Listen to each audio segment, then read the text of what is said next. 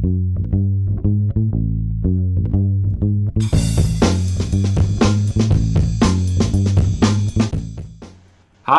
welcome to Revenue Marketing Television. I am your host, Jeff Pedowitz, President and CEO of the Pedowitz Group. Today on CMO Insights, we have Michael Bailey, who is Vice President of Marketing for FleetCor. Michael, welcome to the show.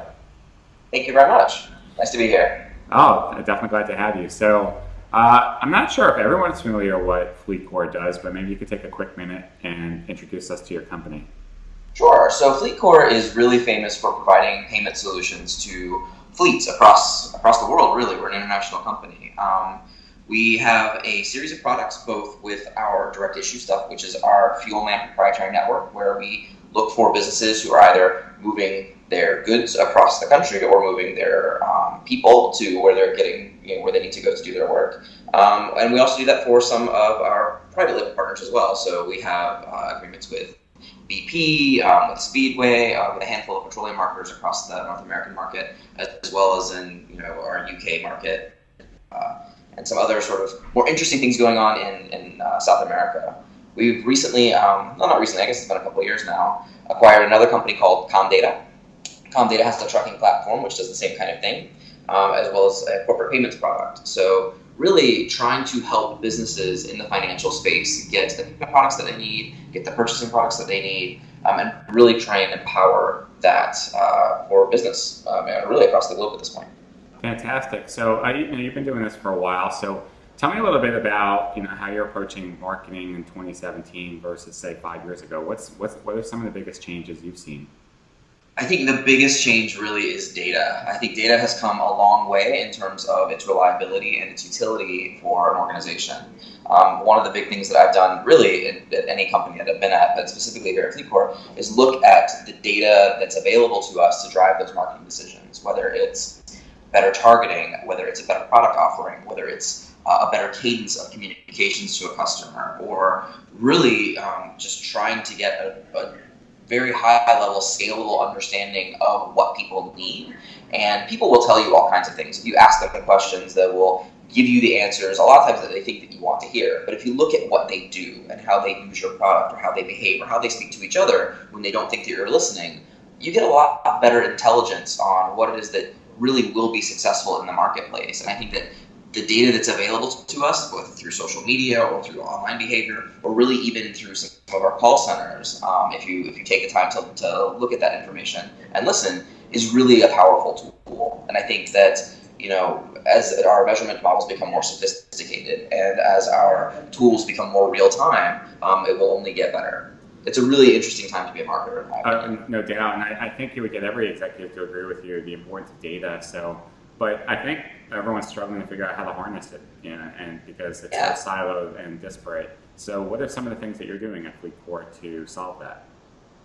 So, really, um, you know, FleetCor is like every other big company. We have, a, especially a financial company, we have a lot of data, and really trying to pick through and figure out what is the most important data is really the challenge. And a lot of that has to do with bringing in really smart people, um, people who understand data, who understand marketing, and who understand how to bring those two things together because they are a little bit, or at one point, we're a bit of a disconnected discipline. They're very heavily overlapping now. And really, end of the day, trying to get an understanding of what is it that we need to know in order to drive a revenue result. And I think that you know marketers can sometimes get a little lost in the in themselves when they're trying to figure out, all right, what's the impact I'm looking for? I need to build awareness. I need to build brand equity. I need to build these things. At the end of the day, especially in B2B, you need to build revenue. Um, that's really the, the the challenge, and that's really the onus on us. So if you're going to go get a piece of information, the first question that I challenge myself and any of the marketing leaders that I work with to ask is, if I have this information, what business decision and what business question am I going to be able to answer differently because of it? So for us, that means really starting with our digital behavior. Now we we accept applications for our products online. Um, we have a lot of wealth of information for our websites that will tell us, you know, what they're looking at, how they're interacting with the with the pages. But at the end of the day, really what I want to know is, you know, for us, it's how many gallons of gasoline did they pump.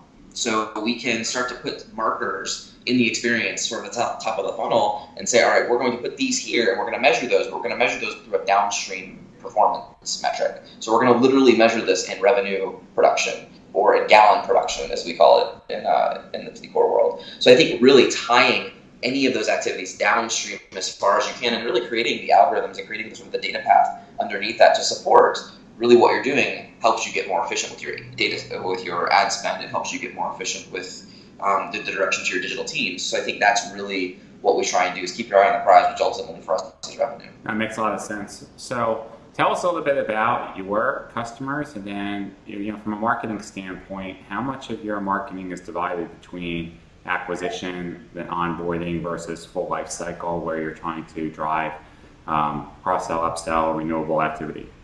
Yeah, so I think uh, you know for us today, uh, a lot of our onus is on acquisition. So that's really where you know we've got a lot of opportunity. Um, most companies don't think of themselves as fleets. They think, uh, you know, I'm, I'm, an electrician. I don't have a fleet. I've got six vans. Okay. Well, in our world, you would be a fleet. So I think that really sort of measuring customer language versus FleetCor language has been a bit of the challenge, um, and I think we're getting better at that as a marketing organization. And because of that, um, if you think of people who are either in their vehicles or on their way to, you know, to, to work or on their way to deliver a service to a client or, you know, delivering goods on behalf of, of two clients, I think that that's really where um, we want to go, and that's really the, the audience that we want to reach. But that's not a segment. That's not in any Dun and Bradstreet list. There's no vehicle dependent business unit that's out there. There's fleets, you know, sort of the big guys, but the small business play, I think, is really where we are. We're we're very successful, and I think we're very successful because there's a market need. It's just not an easily defined market segment. There's no SIC code for this, so I think that's really um, where we're focused and where we're we're doing a great job of getting more information out there, learning the way that our customers speak to each other, the language that they use, and really infusing that into our marketing, um, into our marketing efforts. No, so that's the interaction piece. Okay. The, the, downstream stuff is a little tougher, um, mostly because we've got a card product. If you've got a card, card product, you're in it. We're adding some things over time to that portfolio. Um, but those things I think will be a little bit longer in the cycle. That's not really where we've been focused traditionally. I think that's probably the next in the next two years. Okay. Um, let's uh, change uh, direction a little bit in terms of technology. So you know, obviously you said a lot of your marketing is, is aimed at acquisition, but what, what's your stack look like and how are you using technology to scale? So it's interesting. Right now we're undergoing a bit of a tech, a tech stack review and, uh, you know, we rely heavily on Google Analytics today, um, mostly because, you know, like I said, information is king for us. We have a lot of internal proprietary systems that we've built, some things that are FleetCor's bread and butter, sort of our secret sauce. Um, the thing that lets us be powerful and scale quickly into markets is the same thing that gives us information back on customer utilization and customer utility of that product. So if they're on a card platform, we can get a lot of information about what they're buying, where they're buying it, how often they're buying it, um, as well as giving that control back to our customers. So that technology, which is so critical for our customers to have control over their financial um, behavior as a customer, really also gives us a lot of insight into what are they using and what are they needing. So feeding that system back into our marketing automation platforms and our digital um, our digital efforts and really even our bid platforms for our PPC and for our Google and Bing spends. It really starts to tie the whole piece together, but it's not one platform to rule them all. I think one of the one of the the bits of um, a challenge has been a lot of companies really were trying to get to this one mega thing, this one bill to pay that gives me everything that I can possibly need. And what we're finding is it's really not practical because in a lot of cases for us, we need a slightly nuanced version of this and a slightly nuanced version of that. And really, the technology roadmap is let's get the best things that we can that ties them most together and then we'll customize where we need to or we'll build something in, sort of a bridge point or a middle step where we need to in order to really get a customer experience and a data experience and a marketing experience um, for our marketers that makes the most sense and is the most uh, accurate and the most actionable i think that's really um, part of our strategy today is really do we have the right systems in place where we do we're keeping them and we're enhancing them and where we don't we're going to replace them with something that's got a little bit more a little bit more power. Yeah, and I think I think that's a very pragmatic approach.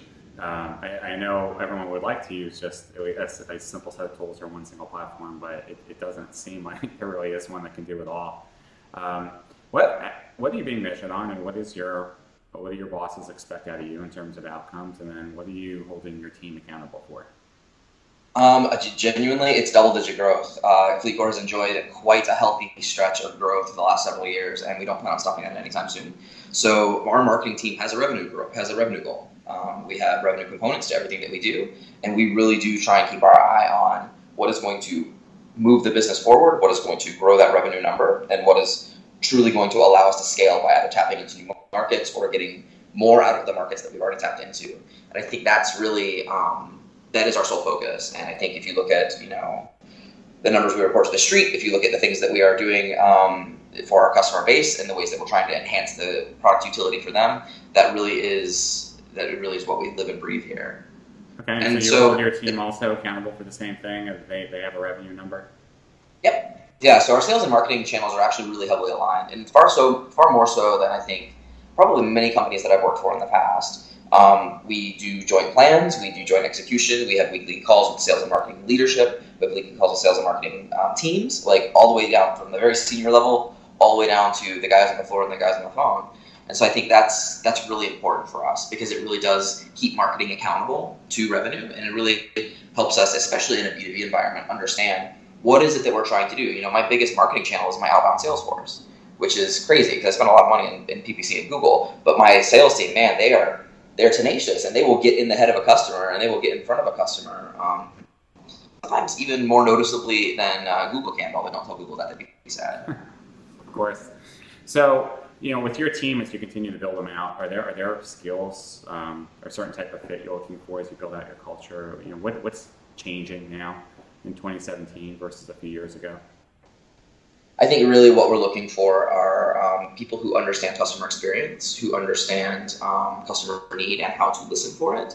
And really, um, you know, especially in marketing, you've got to be a technophile. You've got to love technology. You've got to be comfortable with it. Um, you know, We've got a lot of digital natives on the team who grew up with an iPad in their hand and don't know anything different. Um, we've also got some slightly uh, more senior folks um, who maybe didn't grow up in that environment, but they have an aptitude for it and they love it. And I think really that's part of the culture that we're looking for. We need people who are constantly curious, who are constantly willing to adapt and learn, and people who are comfortable with information. Um, data can be overwhelming, and I think that we need people who aren't intimidated by a giant problem. We need people who are excited about it. And I think that's the type of person that we're bringing into the organization people who can see the future in the clouds. And I think that's really, um, you know, I think it's really what has contributed so much to the success of FleetCor is we've we found those people. And I think that we're doing, you know, we're, we're empowering them to do great work. And we're basically, you know, our methodology is get people who have a really firm understanding of how the how the internet works and how the universe works and how digital works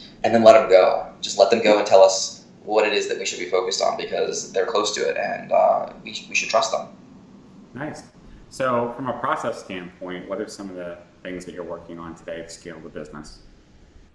Well, we, we've got a couple of product launches in the in the queue right now. so that's really where my focus is. I'm really trying to get a better customer experience through the product lines, um, and I think that's that's a lot of the team's uh, work right now and getting the infrastructure set up to create a new product experience, um, something that's a little different than anything we've done before. And we hope better. Um, we don't know better yet. Uh, we can look at it and say this is objectively better. It's, this is one thing. These are all the problems that we've heard about it, and we've solved all those problems here. So it must be it must be better.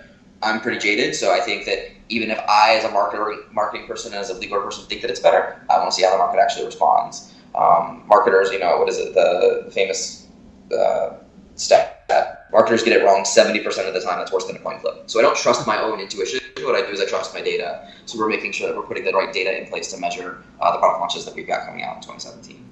That makes a lot of sense. So uh, if you were going to give advice to an executive that was approaching transformation for their team, what would you tell them? Trust the data, even if it says you, tells you a story you don't like. Um, it's hard to do. You know, I've, I've created a few things in my time where I thought this is really, really brilliant, and it's. And the reason that I knew that it flopped is because the data came back and said that it flopped. Now we all felt good about it when we put it into market, and we all felt like this was going to be, you know, the next great thing that our marketing team had contributed. But at the end of the day, it didn't work. And I think knowing that and owning that and being okay with that is really a hard thing for executives to get their heads around. But it's important. It's important to one, really believe the data that's in front of you and not sort of do this confirmation bias thing. It's like, well, it says this, but it can probably probably means these things and start reading into the, the tea leaves a little bit where, you know, there may not be truth. And then secondly, give your give your marketing teams freedom to fail. Um, people need to be able to experiment in this environment. Life moves very quickly. The internet moves even faster. So I think that we need to give our marketing teams the air cover to say, hey, I want to try this thing. I want to go out and I want to see, knowing that they're probably going to get it wrong every now and then um, and that's okay because when they get it right, it goes right in a huge way. And I think all those little, you know, small failures that you can get, get into market quickly, get some learnings, come back, re- retool, get back into the market. You've got the tech stack to do it now.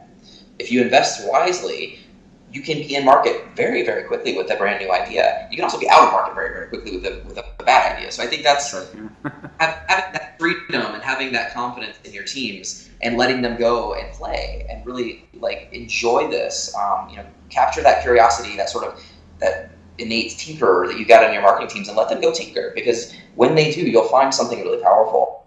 And it's I think the most the most critical step to any successful marketing implementation. Great advice, Michael. Thank you so much. I really appreciate you being on the show today and sharing your insights with us. So, best of continued success at FleetCor. Thank you very much. It was a pleasure to be here. You bet. Thank you.